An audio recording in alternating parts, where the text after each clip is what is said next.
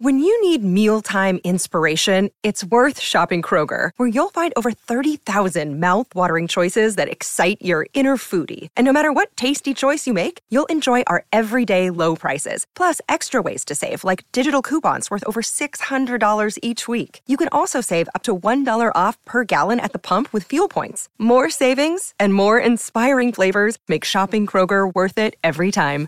Kroger, fresh for everyone. Fuel restrictions apply. The Building Better Business podcast is the best place to learn how to take your business to the next level. It's no longer enough to earn good profits. You need to develop a network of connections as well as use all types of marketing to your advantage that will put you over the edge.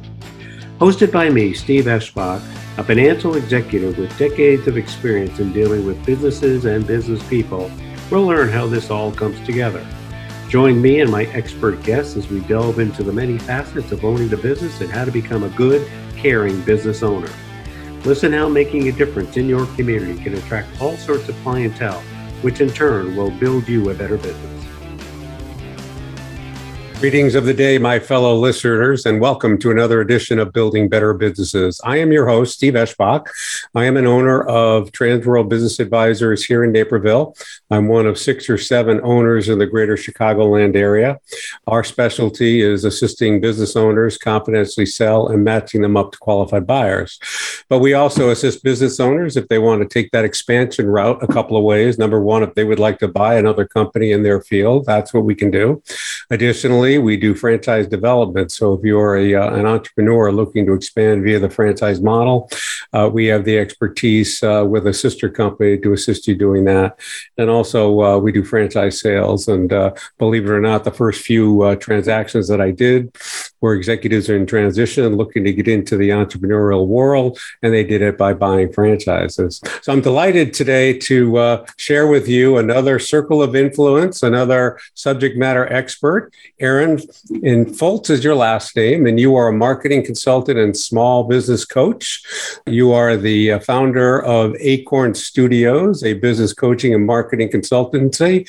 You have a, an entrepreneurial background. You did own your own photography company, and you've taken all that experience and wisdom, and now you do that helping business owners get to the next level. So, first of all, Erin, thanks so much for joining us. Welcome to the show. Thank you, Steve. I'm delighted to be here. Good for you and good for me. So tell me a little bit about uh, Acorn Studio. How does that how does that operate? Tell me about your firm, how many colleagues you have, whether you're a solopreneur partnering with outside individuals or you got a staff. Tell us a little bit more about that. Sure. So at Acorn, we I primarily work with small to mid-sized businesses, uh, service-based mostly, um, that want to fill a steady pipeline of leads. A lot of them have a hard time doing that and moving out of just a word of mouth, kind of how and how they operate. And so I help them develop a really clear brand and marketing message and then translate that into a marketing sales funnel. And so I am a solopreneur. I have a, an assistant that works with me. Um, and then I, I do contract work with different experts as I need somebody um, to do development on a website or do the tech side of things. I'll pull in people on projects in an as needed uh, basis. But for the most part, it is just me and a VA that, um, that operate on a day to day basis. Yeah, you're not unlike many of the other solopreneurs that I come in contact with from time to time. So that's great. We're going to explore that a little bit more in greater detail because there's a lot here on your interview topics that I would like us to cover. But as I do with most of my guests, we have to rewind the videotape for those that uh, remember what videotapes were. We're going to go back to your childhood and tell us a little bit about your upbringing. Where were you born? How were you raised? What kind of influence your mom and dad and any other family members had on you back then? What were your aspirations then, and how did they come to be where you are today? Yeah, so I was born in Mississippi, uh, raised here my entire life, and and most of my life raised just outside of Jackson, which is where my husband and I are raising our family today. Uh, funny that I, I, didn't picture myself staying here, but yet here I am, and I really do love it. Uh, this is home for sure.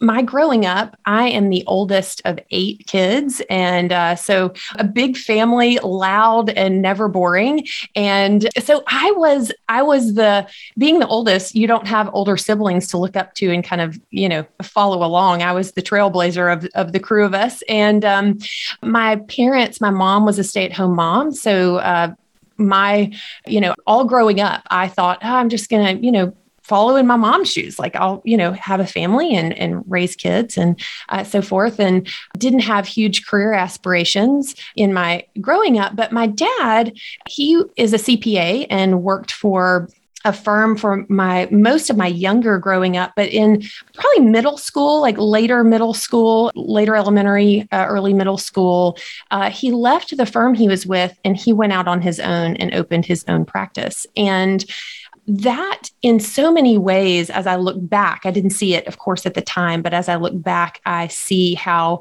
he grew his own practice has still continued to be a small because that's what he wanted practice but he was always around. Like he was available for ball games. He was there um, showing up at things for me and my siblings in a way that if he had had a traditional you know nine to five sort of job that uh, he was having to report into would not have been able to do. And so really saw both the struggles as well as the freedoms, potential freedoms of, of, being an entrepreneur and, and having your own thing and growing your own business can bring. And so what that instilled in me was one hard work he was an incredibly hard worker but also uh, just not being afraid to try things like not being afraid to go out on on your own and, and do something and so never really had like i said didn't have huge career aspirations as i went to went to college and, and went to school. But as I look back now and see the influence of, uh, I never felt it was not modeled to me to go you know get a job at a big corporation and just sort of punch the clock and you know till you hit retirement. Like that just was not the view that i had of work. And that has certainly played into where i am today and seeing the path that i have have taken um, since then. Those are the early years and those are the early influences so it's funny that you mentioned that long story about your childhood and your parental influence, which I think is fantastic. I think, uh, you know, what your father did uh, in terms of being an entrepreneur. Yeah, he didn't have to punch a clock and report nine to five, and you have the flexibility to interact with parents. But if he was like me, uh, there's sometimes on a Saturday morning, you got to go take care of a client or a Sunday afternoon, you got to kind of do a showing. So there's flexibility, but you have that flexibility. You can almost call the shots, if you will. Nowhere in your childhood story did I hear anything about photography, and you owned your own photography for a business, right? Yeah, I did. So I. Yeah, yeah, yeah. So I um I always loved art, creative things. I tended to to gravitate toward creative things even in school. Um as a kid, and I ended up studying art in college. Uh, kind of fell in love with photography late in my probably junior high, high school years, and um, I have great pictures of my some of my younger one of my younger sisters. I would dress her up and you know make a backdrop and and make her pose for me for for photos way back in the day. But when I went to college, I studied. I got a degree in art and studied photography, uh, which I really loved, but didn't have career aspirations again, really to take that and turn it into a business until after graduation, when I went out and ended up photographing friends, family. The story of a lot of photographers actually. Uh, that you photograph friends and family, they ask you, you know, hey, could you, you know, the snowball effect of people, you know, the phone ringing and people saying, hey, I heard you, you know, photograph so and so. Could you photograph my family too? And that sort of snowballed into me growing that business. Um, and I, I ran that for just over a decade had had that photography studio and uh, really loved that and, and grew it and learned a lot along the way but it was early in those days that i was taking my creative skills and those things, marrying them with business, and actually realizing that I loved business just as much as I liked the photography piece.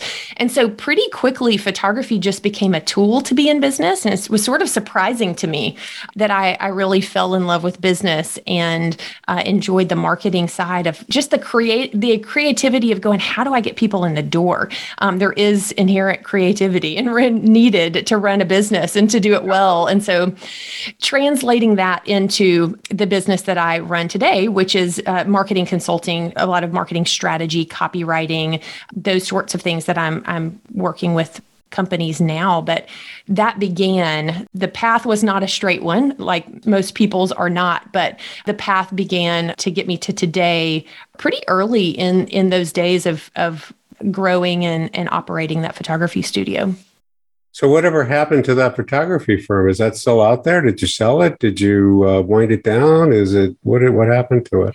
Yeah, so I did wind it down. The further I got along, photography is a pretty physical thing to, to do. You're schlepping around, you know, lots of photography gear and equipment and those sorts of things. And I knew that I needed an exit strategy and wanted to wind that down and and kind of considered a lot of options of what that could look like, but ultimately decided um, just to close that piece down and transition into what I'm doing today. So that's no more. I occasionally have people who still call me and uh, try to pull me out of retirement here and there. And if I love you enough, I'm, I might consider it, but I closed that down back a while ago. So uh, there's a word or two in your interview, Valerie, and we're going to get to this because you have four key topics that I want to cover before we end this interview. But you talk about a passion. Did the passion disappear from photography and was more so in marketing, or is that what I'm hearing? Yeah, it, it really did. I mean, I still love photography. I love the medium, but I love the strategy problem solving that I employ with the marketing work that I do. And uh, photography just, I still enjoy it. Um, I still appreciate it, but I just didn't have the same love for it that I did in the early days. Those are important words there uh, because uh, it basically tells the world, Erin, that uh, if you don't absolutely love it, uh, you won't succeed as well as you will with something that you do love. There are four very interesting topics here, and I think we can cover them all. So I'm going to go through them right now. So, one of the questions is why most marketing is a waste of money. And I'd like to hear your view on that. Tell me a little bit more about that. There's got to be some marketing that is worth the time and effort and dollars you spend. But why would you make that statement? Why is most marketing a waste of money? Yeah, it's a gutsy statement, right? it's yours, not mine. It's yours. Oh, I know, I know. Well, and I stand by it. Um, yeah, so you know, marketing should have a return on investment, right? A lot of marketing does not have the return on investment, and often the reason there can be a number of reasons, but at core, the reason that's most common is because the marketing message is unclear. We think we're clear in the words that we're using. We think that we're, uh, it's really obvious what we sell, uh, how it's going to make our customers' lives better. But if that doesn't show up very, very clearly in the words that we're using on our website, in ads, in email campaigns, whatever format it takes in, in our marketing efforts, if the words aren't clear, if it's not really, really obvious to people, people how your the problem your product or service solves and how it's going to make your customers lives better and how they can get it that you're not making it too hard for them to give you their money then it's going to be a waste and right. i see i've had clients that come to me and they've spent you know mid five figures on a on a new website and I get to look at the website and I go, I don't even know what you do. Like I can't even figure out what you offer. And that is a tragedy. So uh, getting the words right and the message right is really, really important in your marketing. Yeah. So, yeah, that definitely makes a lot of sense. Your next bullet here is using narrative story to position your company as a solution to a problem. And, you know, it's interesting you mentioned that. Eh, and, and I'm going to add my comment. I'm going to have you respond accordingly. So, we as business professionals are looking to help others solve a problem that they can't do themselves. Where many business owners we come in contact with, they basically tell you, this is what I can do without even asking what your pain points are. So, I think that's what you're saying. But I'm going to have you elaborate in your own words. Please do so. Yeah, that is what I'm saying that we do have to position people buy solutions to problems, right? So we have to position what we offer, product, service, whatever it is, as a solution to someone's problem um, in order for them to want to buy. But if we can position it in such a way that uh, we are using narrative story to do that, and positioning it in the context of a story. So you, our customers, are a character in the story. They're the hero of the story. They want something. Um, how can we identify in our marketing messages and be really clear? I understand what you want, and I understand the problem you're up against that's keeping you from getting what you want, and I can help you. Like I get it. We show empathy. I understand what you're up against, but I also we demonstrate authority. We have the ability, we have experience, we have helped other people overcome this problem through our product or service and we can do the same for you. And then presenting a plan to get there and then really clearly calling our customers to take action to solve the problem, to buy now, you know, whatever version of that is for our, our companies. And then to paint a picture of what success looks like if they choose to work with us, and also helping remind them there is something at stake. There is something to be won or lost in a decision of whether you move forward with working, you know, with a company. And if we can communicate all of those points in our marketing message, it's actually those are that is a framework for narrative story, very high level, and we can use that framework to really clearly position our products or services as a solution to a problem I totally agree with you, and there's nothing more powerful than have having the experience to demonstrate. Yeah, that situation I'm familiar with. Here's a specific example. Calling to mind specific examples that further demonstrates your uh, your ability to, you know, solve that pain point, if you will. So I think that's what you're saying, right?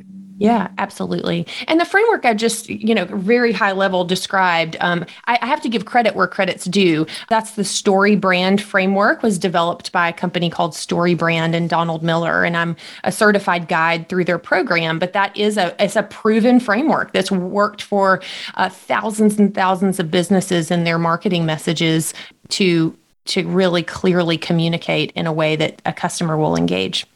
I'm glad you mentioned that because in your bio, it talks about you are a StoryBrand certified guide and a business made simple certified coach. Did you actually have to take a test to get that certification? Yeah, so I went through uh, several, lots of training to get there to get both of those certifications. Yeah, that's good. Uh, very good to know. Um, two other points we want to cover, and one goes back to your website where you were talking about someone you knew spent five digits worth of dollars to enhance their website, and you still didn't know what it was that they did.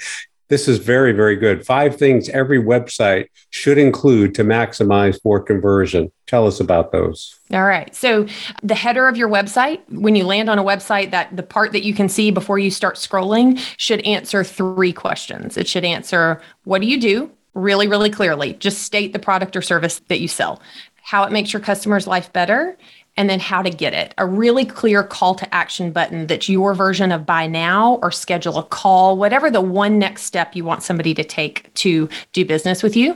You want to make sure that call to action is repeated all throughout your your website that it's very very clear. You're not burying the cash register back in a, you know, back in a closet somewhere that you're making it really really clear the next thing that somebody needs to do to do business with you you want to make sure you include testimonials, depending on if you're a B2C, B2B company, uh, testimonials that use your customers' words to show how you can help. We don't want to need to toot our own horns as businesses. You know, leverage your customers, leverage logos of, you know, clients you've worked with if you're a B2B company um, that just show authority and demonstrate that you can can help other people. You also want to have a way to capture people's information. So if you're not using a lead generator of some kind, and we see them all the time where you go to a website and there's a way to enter your email or contact information in exchange for some sort of free value, you're really missing out on an opportunity to uh, capture leads. And then you can have an opportunity. There's ways that you can nurture those leads into the sale. So if you don't have those things on your website, oh, one last that I forgot, you need need a plan. What is the plan to do business with you? High level, three steps. Here's step one, step two, step three. Remove the fog for people and how to move forward. It all sounds very obvious when you hear it, but there's so many websites that don't have this and they're losing business. They are losing business if you don't have these pieces on your website. No, that totally makes sense. And uh, it gets to your point. I think what you said in all those five items is that it has to be clear, it has to be simply understood. Otherwise, they're not going to scroll anywhere and they're not going to click anything else. They're not going to scroll anywhere else. But all those items are essentially important. The one last item you have here in your interview topics is how to honor the natural stages of a relationship in your marketing. Now, you and I both know as entrepreneurs and business owners that relationship building is a critical component for us to even get from step one to step two. And more often than not, I know many business owners, that's the first thing they do with initial meetings is just to develop a rapport. So tell us a little bit about how you honor the natural stages of a relationship in your marketing? Sure. So I love this question because I see mistakes on both ends of the spectrum of, of not honoring the natural stages of a relationship. So the stages are step one, we just have to pique curiosity. As a business, we need to pique curiosity in the minds of our customer, or potential customers, of how, you know, why they should even be interested in what we offer and how we could help them. And so the ways that we do that are by positioning what we what we offer as a solution to a problem. We've already talked about that. It's by being really clear so people can put us in a category in their mind and go, okay, I understand how they could they could help me. So piquing curiosity which then moves into the enlightenment phase of a relationship and that is the getting to know you phase. That is where there whether it's in a conversation one to one you know it's going to vary by business model but it's how do they find out more information to get to the point where they're being nurtured and ready to move forward to the third stage of the relationship which is commitment. And that could look like a micro commitment. That could be as simple as giving you their email address in exchange for a lead generator on a website or it could be scheduling it being willing to give up their time to schedule a call or the ultimate commitment right? Exchanging uh, dollars and they they actually do business with you. And so in our marketing, we want to be clear whatever action we're doing, whether it's leveraged online in our website, you know, in a marketing campaign of some sort, or it's in one to one relationship and conversation with a potential customer client, is where are we in those that those three stages of a relationship? Have we uh, piqued curiosity enough to get them to enlightenment and then move toward commitment, or am I asking to them to marry me on the first date? Um, I don't know about you, but my link LinkedIn direct message uh, or inbox is filled with people that I have never met, have zero context for what they do, asking me to schedule a call with them. And I'm like, I have no, you are asking me, you are like skipping step one and step two of these natural stages of a relationship. And I am would be surprised if they're getting very far with other people in that. And so we need to honor those stages of a relationship, whatever the action is in our marketing. Yeah, I totally agree with you. And I totally can share with you the same experiences that you have on LinkedIn. They just come, they, you know, more often than not, I respond, you know, I've got to know, like, trust you before I refer you. And we're not even at the K. We don't even we don't even know each other yet. So, but in any event, some people do have luck, some of them don't. Hey, unfortunately, Erin, it's time to say that uh, the uh, podcast time allotment is over. Uh, is there anything we haven't covered? I covered your four bullets, and you did a great job, and you spoke so eloquently based on your past experiences. So I know you're a subject matter expert in that regard. But is there anything else that we haven't covered that you want the audience to be aware of? Yeah, I'll just say um, I'll put some resources for your audience at my website where if they want to download the, those things you need on your website, they can grab that. I have a couple of other resources there as well that may interest your audience if they want to know where do I start? How do I know if I am being really clear in my marketing message? And if if you are not and want to move forward and and getting clear, I have some resources they can get there. And so if they go to theacornteam.com forward slash better businesses. You can get access to that. But other than that, I don't think that there's anything else. Well, you went ahead and answered my final question. Rick, we'll find out more about you, and you already covered it. So, is there another site you want them to go? How about LinkedIn? Anything else you want them to go to to find out more about you, Erin? Sure. If on social, if you want to connect, um, my name, Erin Foltz, Foltz with an S at the end, um, is the best way to find me um, at on LinkedIn, and that's really the social platform that I'm on the most. If, if you want to connect, now, as you heard, yeah, as you heard earlier, do not just reach out. Just say, "Hey, I heard you on Steve Eschbach's Building Better Businesses podcast," and that way, that's a good segue into getting the time and attention for Erin. Erin, thanks so much for sharing your uh, your expertise, your wisdom, your insights. I appreciated those five tips on your website. I think I'm going to go back and check those right now because uh, I think those are critically important. And you, audience, thank you again for your time, and uh, uh we enjoy your listenership. So we uh, we welcome welcome you here. We welcome you to subsequent ones down the road and uh, have a good rest of the day. Thank you.